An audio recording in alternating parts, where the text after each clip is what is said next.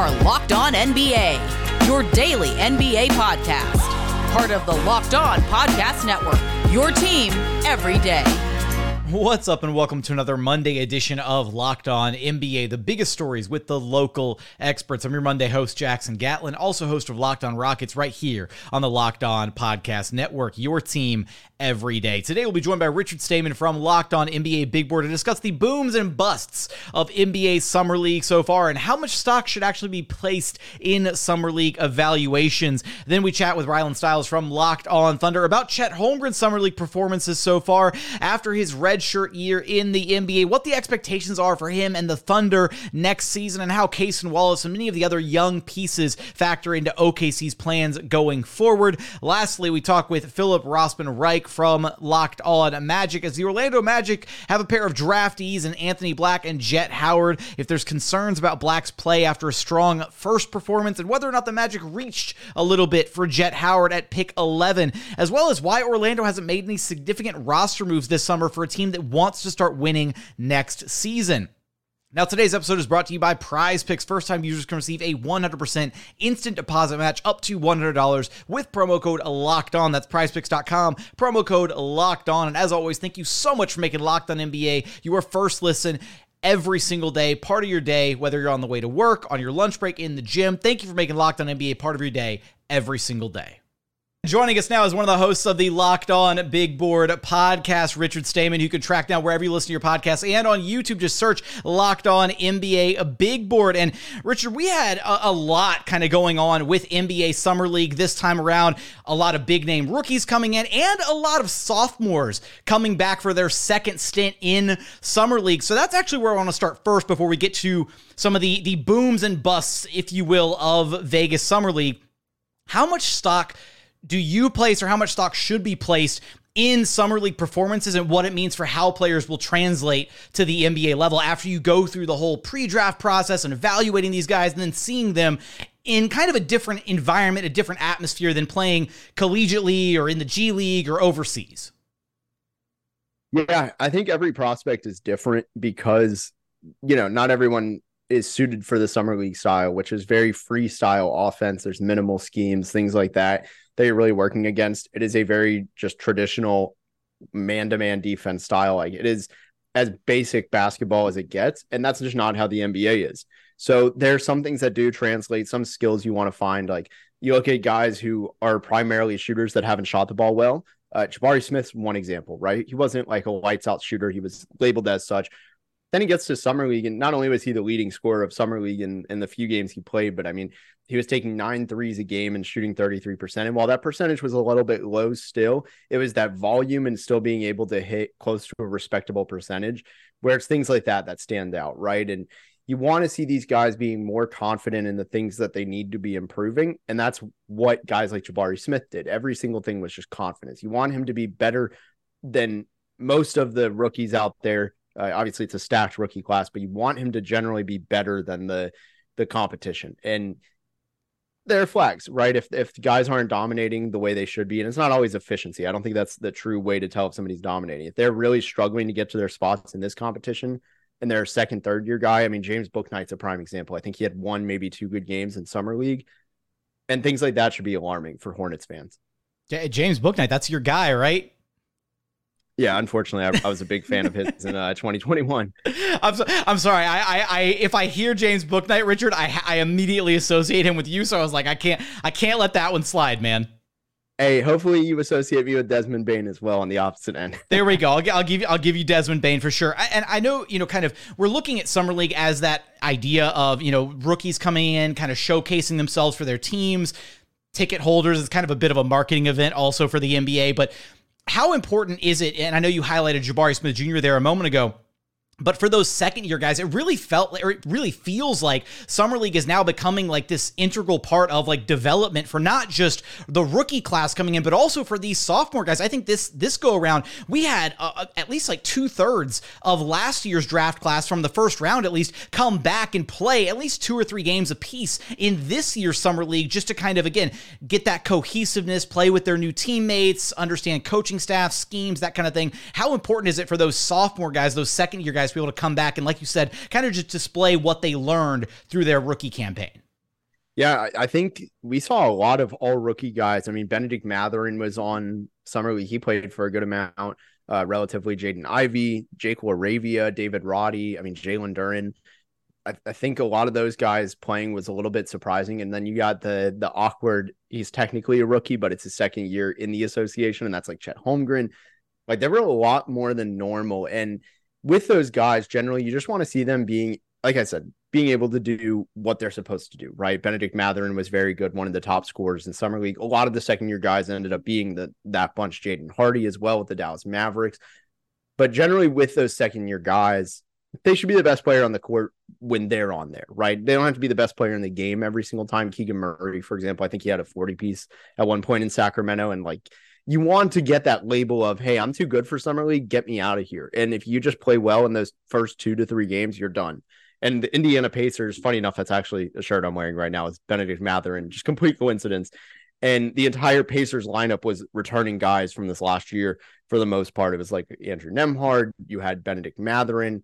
Um, I can't remember if Isaiah Jackson played or not, but I mean, it was one of the strongest summer league teams, and all of them looked great. And that's a super promising sign for Pacers fans who in your eyes kind of boomed in summer league and either stood out and were was better than you expected them to be or at least matched expectations kind of coming in? Because i feel like there were a few guys that maybe looked a little like busts in summer league. We're going to get there in a minute but we'll start with the positive guys first. Yeah i mean i thought tari eason and jabari smith of houston really stole the show but somebody a little bit more under the radar of he emerged into a guy that teams have to have now that kind of label. I think Lester Quinones on the on the Golden State Warriors. He played with Santa Cruz, got a two way towards the end of the year. I liked him a lot out of Memphis. He was a great shooter. Like he just he was a shot maker. And in this league, look, if you're good enough as a shot maker, some of the negatives don't matter. Like, hey, he's only six five, six six, whatever he is. It doesn't matter because he scores so efficiently. And he did it in the G League. He did he's done it in summer league. He was one of the top scorers, had multiple 30 point games, and he played a lot in summer league. He was a great shooter. He has tools to be very good on defense. Like that stuff, I think he got himself potentially not just a two way again. I think he's going to potentially get now a training camp spot that gets him the last spot on the roster, the 15th guaranteed roster spot. So I'd say those guys are the ones that stood out for me.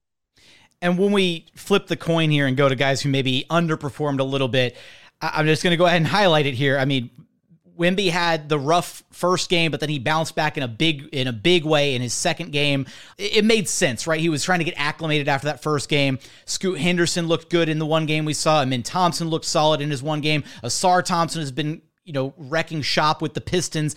The one guy out of the top five, though, that looked a little rough and tumble there for a minute was Brandon Miller. How concerning, or how concerned, I guess, should be should Hornets fans be at this point with how he looked in summer league? Is it are we ready to throw the bust moniker out there? Is it you know is it worthwhile? Are the are the red flags starting to be raised just a little bit? I think it's an overreaction. Okay. If so, like for me, it's look, he's an off-ball player. The same weaknesses he had at Alabama are just being magnified, excuse me, uh, amplified in the NBA right now in an NBA environment. He was always a he wasn't a good finisher in college. He shot 39 to somewhere in the 39 to 43 percent. I can't remember the exact number at the rim in the half court in Alabama. That was never a strength. Finishing at the rim was a massive weakness for him, especially when it wasn't transition. So, and that exact issue came up. That's why he missed a lot of shots. He would just miss bunnies at the rim. And look, shooters, you know this. You're a Houston guy, and I don't. I'm not taking a shot. Jabari Smith had did everything right offensively. He got to his spots as a rookie, just didn't make shots. It's not that easy to be come in in this league and shoot 35 plus percent from three or 36, whatever the league average is now. It's very hard. And I think when you when you look at Brandon Miller, yeah, he's not going to make all his shots right away. I mean, it's it's it's not something where he. I, I feel like he was always going to be one of the. You draft him to be like the highest end role player of your team, not to be uh do it all wing. That was never really. I never felt that was an appropriate label for his game, and that's okay. It's not, you know, it's not a knock on him. It's just kind of how his game is. But he just didn't make shots. I, I, think the processes were fine. The results just weren't there. Do you think there's any bit of buyer's remorse out of the Charlotte Hornets at this point of going Brandon Miller over Scoot Henderson, or is it still too early to, to sell? I was adamantly Scoot over Brandon Miller, so there should be. But I'm not gonna. But I, I refuse to make that judgment off of summer league. I, I don't think they. I don't think anybody is changing anything off summer league. Okay, well, we're gonna have to revisit this th- this specific discussion further down the line for sure. But before we get you out of here, give me one more guy, one either like a second round guy or an undrafted guy that really stood out to you through summer league that people are going to be turning looking back on, you know, 6 months from now or a year from now thinking, "Man, how did this guy fall so far or how or how did our team not see this guy or sniff this guy out throughout the uh, the draft process?" Yeah, I think it's Trayce Jackson Davis for with Golden State yet again. They I didn't like their draft a ton last year. They shipped it all out for Chris Paul. Uh, they traded Patrick Baldwin, Ryan Rollins. They, I, I think they really outdid themselves though. I think with Trayce Jackson Davis, they got somebody really solid who is one of the most explosive finishers in the NBA already. He was hyper productive. He was a walking five by five threat. He averaged, I want to say it was like 20, 13, four with like two or three blocks and a steal a game. It was just the production is going to translate because he knows what he has to do. And the big thing for Trayce Jackson Davis, too, is in the NBA, they can't do what they did to him on pick and rolls. He wasn't able to showcase being a pick and roll man, which he'll be in Golden State because there's now defense three in the key. And seven four Zach Edey can't just sit there waiting for the lob. So I think Trayce Jackson Davis is going to explode. I think he's somebody that he was one of the last five picks of the draft. Teams are going to go, how did none of us think this guy was a top 40, top 30 pick, really? How will the Summer League booms and busts ultimately pan out at the NBA level? Which other undrafted second round pick guys are going to suddenly shine that teams are going to be kicking themselves over? You'll have us covered for that and more over at Locked On NBA Big Board. Richard, I appreciate you stopping by Locked On NBA with me. Thank you. Coming up, how did Chet Holmgren look in Summer League after basically redshirting this last season? What are the expectations for him and the Thunder moving forward? We're going to get there in just one moment. First, today's episode is brought to you by Prize Picks. So, what is prize picks? It's daily fantasy sports, but how does it work? Basically, you pick two to six players. If they score more or less than their prize picks projection, you can win up to 25 times back on your money on any entry that you submit. You don't have to compete against other people. It's just you versus the projections available. And prize picks offers projections on pretty much any sport that you watch. That includes NBA, NFL, MLB, NHL, PGA. They've got you covered for all of the action. Entries can be made in 60 seconds or less. It's that simple. They're safe safe. They offer fast withdrawals, currently operational in over 30 states and Canada. So download the PrizePicks app or go to prizepicks.com to sign up and play daily fantasy sports. First time users can receive a 100% instant deposit match up to $100 with promo code locked on. That means if you deposit $100, PrizePicks will give you $100. If you deposit $50, PrizePicks will give you $50. So don't forget to enter promo code locked on at sign up for an instant deposit match up to $100.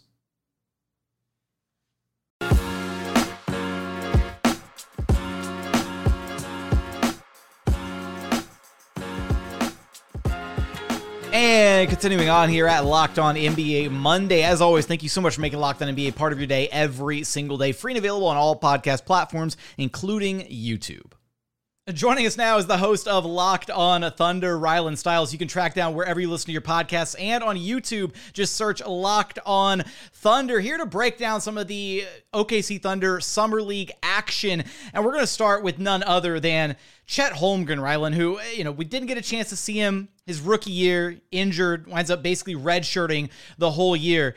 Let's start with him. How did he look, I guess, through a handful of Summer League games, you know, before Vegas, then in Vegas, and how different, I guess, are maybe expectations for him, if at all, going into this, you know, what is essentially his rookie year after spending an entire year with an NBA organization already?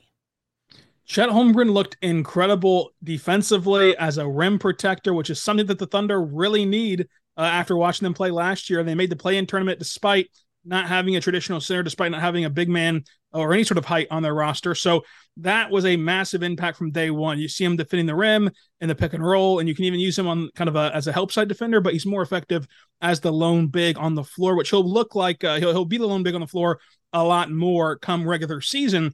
It was just hard to make that happen this summer league because you're not going to bring Jalen Williams off the bench whenever he's a returning player. So that's why he played a little bit more uh, of that four five role uh, in summer league. But overall, you saw how good he can be defensively from the first day on in his NBA career. And then offensively, guys were closing out hard to the three point line to defend him, which gave the Thunder more flexibility and gravity offensively. And so you saw him also dominate as a roll man in the pick and roll. And so you can start to piece together how he'll look once you surround him with the guard talent in Oklahoma City, like a Shai, like a Josh Giddey, uh, whenever you get those kind of players around him. And so I, I think that with the Thunder, you're going to see them have success with him playing the five. And then with expectations changing, it's twofold. It changes for him, number one, because Jackson, if you remember this time last year, when the Thunder drafted Chet and the Rockets drafted Jabari, like these were guys that were billed as franchise changing players, franchise cornerstone players. And at this time last year, we were discussing if SGA could ever reach that number one option plateau. We were discussing if he can be an all star, superstar type of guy. Well, all he's done since then is become a 30 point per game scorer and become a, a you know fifth in MVP voting and a first time uh, first team All NBA guard. So he answered that question. all, all he's done. Just a way way to undersell him just a little bit with teeing that one up. That's all. That's all he's done, and so that alleviates pressure from Chet Holmgren. This time last year, we didn't know Jalen Williams out of Santa Clara would be so incredible and, and, and finish runner up rookie of the year. Like everything has broken right for the Thunder to have that surprise year last year to where Chet Holmgren could come in, not as a franchise saver, not with all the expectations, not with all of the pressure on him, but instead he comes in as a complementary piece who does everything the Thunder were missing rebounding, rim protection, shooting. He does it all that they needed, and he just slot right in. So I think that this, this was overall going to be a, a, a, expectation changing landscape of a season for Chet individually, but team wise, you look at this Thunder team, they're deep enough to avoid the play-in tournament in a positive way and finish in the top six. How uh, how do you like his chances? I guess against Victor Wembanyama for the Rookie of the Year award this next season, if only because it feels like there's been a bit more of a emphasis, a focus, if you will, on rookies in the last like two, three years, especially from you know national pundits and whatnot, the, the voters emphasizing winning, right? And players who impact winning. And if the Thunder have another successful year, if Chet Holmgren gets integrated in and the and the Thunder again, you know, play in bound or have a successful season, I feel like he might earn some significant kind of cachet with the voters if Wimby is on, you know, a Spurs team that's last in the conference versus Chet Holmgren who's playing maybe an integral role on a Thunder team that's shooting for the playoffs. Yeah, I think that this changes things for the Thunder in the sense of when you when you look at Chet and you add him to this roster, it doesn't just change with what he brings, but it but it messes with your rotations in a positive way. Where like Jay Will, he was the starting center last year's team as an undersized big man, but now he's going to move down the pecking order to to being your backup big man, which takes pressure off of him, but also uh, you know, kind of elongate your depth because we he showed he could be effective. He he, he was able to defend uh, Jonas Valanciunas in a big way down the stretch of that uh, game against the Pelicans in the play in to get the play and win. But now you're only asking him to do that for like 10 minutes, 15 minutes, 20 minutes a night instead of carrying the lion's share of the minutes. And so you you see that aspect. You bring in uh Vasilije Micic, who is a two-time EuroLeague MVP and has that championship pedigree, and by all accounts is an incredible winner, incredible leader as kind of an adult in the room on the very you know cheap end uh, contract wise for for a guard of his talent. He's comfortable coming off the bench and again elongate your depth. Cason Wallace has so many skills that you need on the perimeter, and so you move all those guys up and down the ladder to where now Isaiah Joe goes from your sixth man to your seventh man. Wiggins, you know all these guys who played solid roles they are now in more reduced roles in, in a in a kind of positive way again where, where you can now have a team that's 10 12 guys deep to where it makes the regular season a lot easier the Thunder are going to be a young team. Young teams typically care more about the regular season. This young team obviously did last year. That's not going to change. And then when you have 10 or 12 guys who you think can legitimately make an impact in the NBA, the odds are every night you can cycle through and find seven or eight that given night that can help you impact winning basketball. And Mark has shown he will play 10 to 12 guys in any given game. So I think that overall, this offseason was a massive win for the Thunder moving forward in terms of winning. I, am glad you mentioned Cason Wallace here because I, I kind of got the feeling, and maybe it was just like a small subsect of like Thunder fans online, maybe the vocal minority that were maybe a bit underwhelmed with his performance through four summer league games. How would you evaluate his play across the games that he was that he did participate in? Yeah, I, I, I can see where the box scores are underwhelming outside of that debut against Dallas, obviously. But whenever you actually watch the, the the game, he was being put in spots where he's going to have to play in OKC come October. guard to guard screening action, popping out to the three point line, uh, playing on the ball, playing off the ball, like those type of things, the catch and shoot threes that he was able to pull off, like those things are very repeatable. And I think that overall, uh, he was able to have success defensively, which obviously in the summer league setting is not a huge deal for perimeter players, but it is something that he was able to have success defensively against NBA caliber guys. I would say too that summer league can be misleading in the sense of guys can be way more aggressive. And so you saw Chet's turnovers up out the wazoo, Cason Wallace's turnovers high as well. But whenever you get 10 fouls, you can just harass ball handlers all you want to because you're not going to foul out. No one's going to get 10 fouls in a 40 minute game. You're just not. So like the the the box score I would agree was a little bit underwhelming, but watching him play and the ways that he had success, it showed that that, that is repeatable come October. He wasn't doing things that he's never going to be asked to do in the NBA. It was all of the successful moments from him were things that the Thunder need him to do in the regular season. So that's where it was encouraging to me. Now, the OKC Thunder also picked up a couple names, Ty Ty Washington and Usman Garuba, two former Houston Rockets draft picks eh, eh, in the aftermath of what was easily one of those one of the most convoluted trades in recent memory. Rylan, what uh, I guess kind of at this point is there a place? Is there a role for those guys in OKC? Is it just Sam Presti taking a flyer on a couple of young guys? What do you envision being the path forward for those two names? This is an interesting question because I think that it, it, it kind of on the outside looking in, seems a bit crazy, right? The NBA has increased your allotment to you can carry 21 guys in the offseason. The Thunder have surpassed that a little bit if you include their two way guy. Uh, they're at 22 names right now, although some of those moves have not been official by the Thunder, which is how they're skirting that rule a little bit. But this has been the vision from Sam Presti. And so you're going to hear some bad takes nationally come October when the Thunder do waive some of these guys and say, well, this is the problem with having so many first round picks. You got to waive some good players. Sam Presti, since the moment this rebuild began, the season after the bubble, has said we want to eventually get to the point where training camp is the most fiercely competitive environment. And we're going to have some guys who fall away and who don't survive and, and who are left behind. But that's because other guys have grabbed that opportunity. And so that that competitiveness of training camp makes your team better in the long run. So they've been building for this and they are very comfortable letting go of guys who don't make it, letting go of guys who they've invested something in, whether it be draft picks or trades or whatever. And so Ty Ty Washington, Usman Garuba, they're going to have a shot if they have a really good training camp to bump someone off this roster. Ultimately, though, for those two guys, it have to, it would have to be a really good training camp uh, because the Thunder just in, in the business of basketball, they don't have the same level of, of investment in say Ty Ty Washington as they do say Tre Mann, who they invested a first round pick into. And so at some point, the business aspect of it wins out. And with Ty Ty Usman Garuba, they seem to have fans around the NBA uh, front offices to where maybe they can get uh, repackaged again, uh, possibly not together, obviously, but traded again for a third time this offseason. So uh, they have a shot. I wouldn't I wouldn't completely rule it out because the Thunder do truly want to embrace training camp uh, competition, but they're they're certainly on the outside looking in. What does Chet Holmgren ultimately look like after his redshirt year with the Thunder? How does Cason Wallace fit into what the Thunder are trying to accomplish? Of course, y'all have us covered for all of that and more over at Locked On Thunder. Rylan, I appreciate you stopping by Locked On NBA with me. Thanks for having me. Coming up, how have Orlando Magic draftees Anthony Black and Jett Howard fared through Summer League? And why has Orlando not made any significant roster additions for a team that wants to start winning next season? We'll get there in just one moment.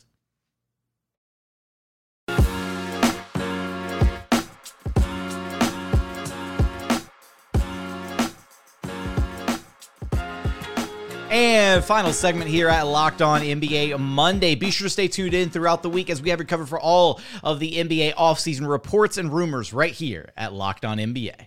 Joining us now is the host of Locked On Magic, Philip Rossman Reich. You can track down wherever you listen to your podcasts and on YouTube. Just search Locked On Magic. And Philip, we've got a couple prospects that the Orlando Magic grabbed in Anthony Black, Jett Howard, how they looked during Summer League. Let's start with Anthony Black because I was there in Vegas. I got to see him for his very first game, his debut. And, and I'll tell you what, he looked phenomenal in that debut, but then things started to take maybe a bit of a turn for the worse in games two and three. How would you evaluate his summer league performance and how he looked uh, from from a Magic perspective? Yeah, I mean, I think he looked fine. Like he looked like he could hold his own and, and control things. And, and the areas that he struggled are, are, I think, areas where we expected him to struggle. Like he's not a great shooter yet, and, and I think he's still kind of figuring out how to get into a shot, how to get into a shot with speed. And that's going to be a big story for him throughout his career. But overall, I was really impressed with Anthony Black and the way that he kind of controlled the tempo of the game. It, it, never looked like anyone could speed him up on the floor. And, you know, let's be honest, the Magic went 0 5 in Summer League, and we know record isn't everything, but the Magic didn't have a great Summer League roster. And especially after that first game, his first game was probably the best game uh, when Kevon Harris, you know, kind of left the lineup, and then slowly Caleb Houstan left the lineup, and the Magic's roster players left the lineup there weren't really options for Anthony Black to, to pass to. So I think what Anthony did a really good job of throughout the summer league was really kind of exploring the limits of his game and, and figuring out what he can get away with and maybe some things that he actually needs to work on and and not so much get away with. Um he uh I thought he played really under control. Uh, and and defensively, he was as good as advertised. Um, he locked up Jaden Ivey. I think Ivey shot five for twelve in the game against the Pistons. He did a really good job helping lock up Ben Mathurin. Mathurin, I think, was six for seventeen. Someone please correct me on these stats in the comments. Um, but both of them you know, they got their numbers. They got some good raw scoring numbers, but they really struggled to get those shots. And, and Black had some really good moments against both. So I think we saw a lot of what we expected from Anthony Black and, and a lot and a lot of the struggles that we expected him to have too. What was the number one thing that you wanted to see out of Anthony Black? And, and did you did you get a chance to see it in Summer League? Yeah. I, I, I always say about summer league, it's not about really finding out if you can play. It's figuring out if you can't play. And so whenever I see a rookie, especially rookies I just want to make sure that they can hold their own on an NBA court, and, and even in an NBA, even in a summer league setting, that they look like NBA players. And I really do think Anthony Black looked like an NBA player. Um, as bad as the Magic were as a team in summer league, Orlando, I think, mostly won the minutes that Anthony Black was on the floor. He looked calm and composed. It didn't look like anyone could speed him up. And honestly, I felt like at times he was going too slow. That that the game was that that his his pace of play, the way he was attacking, was too slow. And so finding a way to speed him up and, and speed up his game, I think is going to be that's a good place to be because most rookies, the game is too fast for them. It did not look fast for him at all. So I was very happy with what I saw. Now, on the other side of the coin, Jett Howard, who I, I thought was honestly, Philip, a bit of a reach at, at, pick 11 for the Magic. I think a lot of people were maybe surprised at that selection. There were some mocks, and I, I feel like the highest that I saw Jett Howard mocked going into the draft was like 13 or 14 and i know that we'd spoken previously about the need for shooting for orlando and that was uh, you know a definitely a definite need going into the draft and something that the magic were trying to identify. How do you think he performed through summer league and kind of your evaluation of him through his handful of games yeah. It, it, by the same token, like I agree with you. Like I, I didn't even have a draft profile written on Jett Howard because I just he just wasn't even like I, he was on my radar obviously throughout the season, but he struggled so much at the end of the season. And you watched his tape, and it was just like this guy didn't really seem engaged defensively. It seemed like Michigan was better with him off the floor uh, for a lot for a lot of their time for a lot of their time statistically at least. Um, it, it didn't really feel like he was on the radar, but Jett Howard very much kind of fits the mold of what the Magic are looking for in bigger, you know, bigger kind of versatile, versatile guards and forwards who can who can shoot. And so what I think we saw from from Jett at summer league was a we saw the shooting. Like the guy can shoot the ball. He hits hit a couple step back threes that got everyone really really excited. He was able to hit those spot up threes. What I really liked about Jett Howard was so much of what we saw from him feels very replicable. Like he, you know, yes, he tried to attack off the dribble a little bit more. He tried some of those step back shots and some of those uh, some of those kind of star shots that you know Summer League kind of requires some of these players to take that isn't necessarily what they're going to do when they get to the get to the NBA. But a lot like the game he had against New York Knicks, so much of that felt like that's exactly how the Magic are going to use him, and that's exactly what the Magic are going to expect from him when he's on the main roster, when he doesn't have when he has Wendell Carter setting screens for him instead of Robert Baker. Um, that's to me that that's what was really impressive with him. And you know, honestly, I'm saying this on my podcast today. It it wouldn't surprise me if Jett Howard has a better rookie year than Anthony Black because he just fits so much of what the Magic need, and it feels like he can step in and do it right away. He's he's one of those kind of chameleon like uh, you know role player. Just just slot in, and he, he'll be able to fit in on. All but he could fit in on any of the other 29 teams in the NBA, right? Just slots in, fills a very specific role, and can play off of other players well. Yeah, exactly. And and look, you know, I think the biggest question mark for him was what else could he do besides shoot? Um, his his defensive engagement at Michigan did not seem very strong.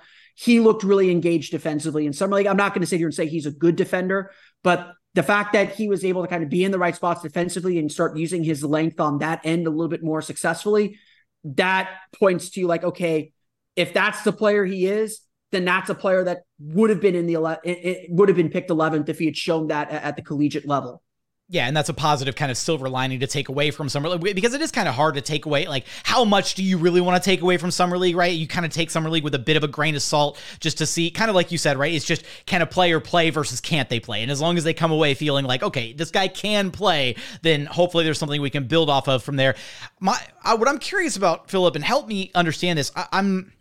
I'm struggling to understand what the direction is for the Magic this next year, if only because it felt like at least in some conversations that you and I've had in the past, that the Magic maybe are ready or feel like they're ready to maybe take a ne- that next step forward organizationally, especially with how good Franz looks, how good Paolo looked in his rookie year. But they also come are coming out of an offseason with no significant major moves. So what like is this are they just kind of in a holding pattern? Are they buying time? Like like what do you expect the rest of the offseason to look like for the Magic?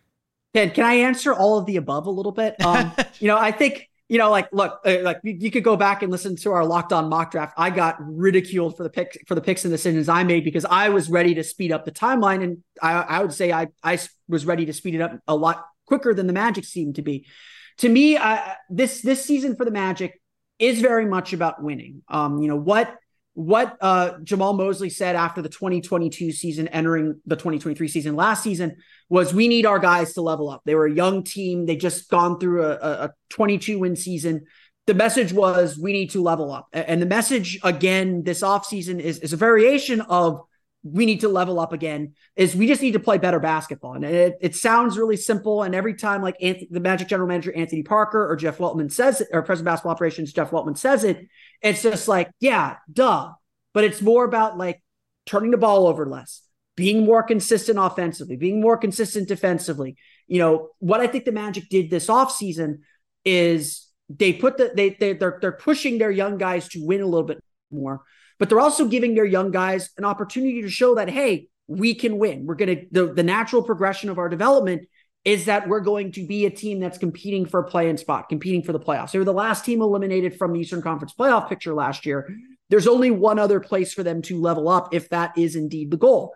It's to be in the play play-in tournament. And I think what the Magic what the Magic kind of said and, and, and thought as they looked into this offseason was, well, we went 29 and 28 over the last 57 games. We were essentially a 500 team for three quarters of the season. The reason we were 5 and 20 to start the year was we had injuries to all of our point guards. So they're loaded at point guard now. They're very, very deep in a lot of places. They added a veteran in Joe Ingles. They're, this is a team that I think believes that what caused us to start this year off so poorly last year is gone. Anthony Black and Jett Howard may not play every game to start the season. They're not going to be gifted minutes. They're going to have to earn their opportunity. And if, you know, a Markelle Fultz has to miss time, if Jalen Suggs has to miss time, they'll slot into those minutes. But this Magic team, I think, believes as constructed, they can take another step forward. And more importantly, once they take that step forward, tell the front office, this is what we need to actually start competing and start going from low level playoff team to future title contender. And I think that's ultimately what this season is going to be about is figuring out what they need to take that next step, whatever that next step needs to be. Do you think that that confidence on the kind of the internal growth of the guys that are currently on the roster, the the young guys that they have, do you think that confidence is at this current point misplaced a little bit or do you agree with kind of the organizational decision of let's let's keep things let's keep the status quo and let's see how these guys look? We put the onus on them. Hey we want to see you guys level up. We want to see you guys win this next season before making any sweeping changes to the roster. You know i i think it i think it is warranted because you know Paolo Banchero was really good last year, mm-hmm. and, and and you know even among Magic fans already, I think we're kind of taking for granted what we saw in his rookie year, and so you know I think what the Magic did, and and you know they're rumored to maybe be chasing after Fred Van VanVleet and chasing after some other big free agents with the cap room that they had.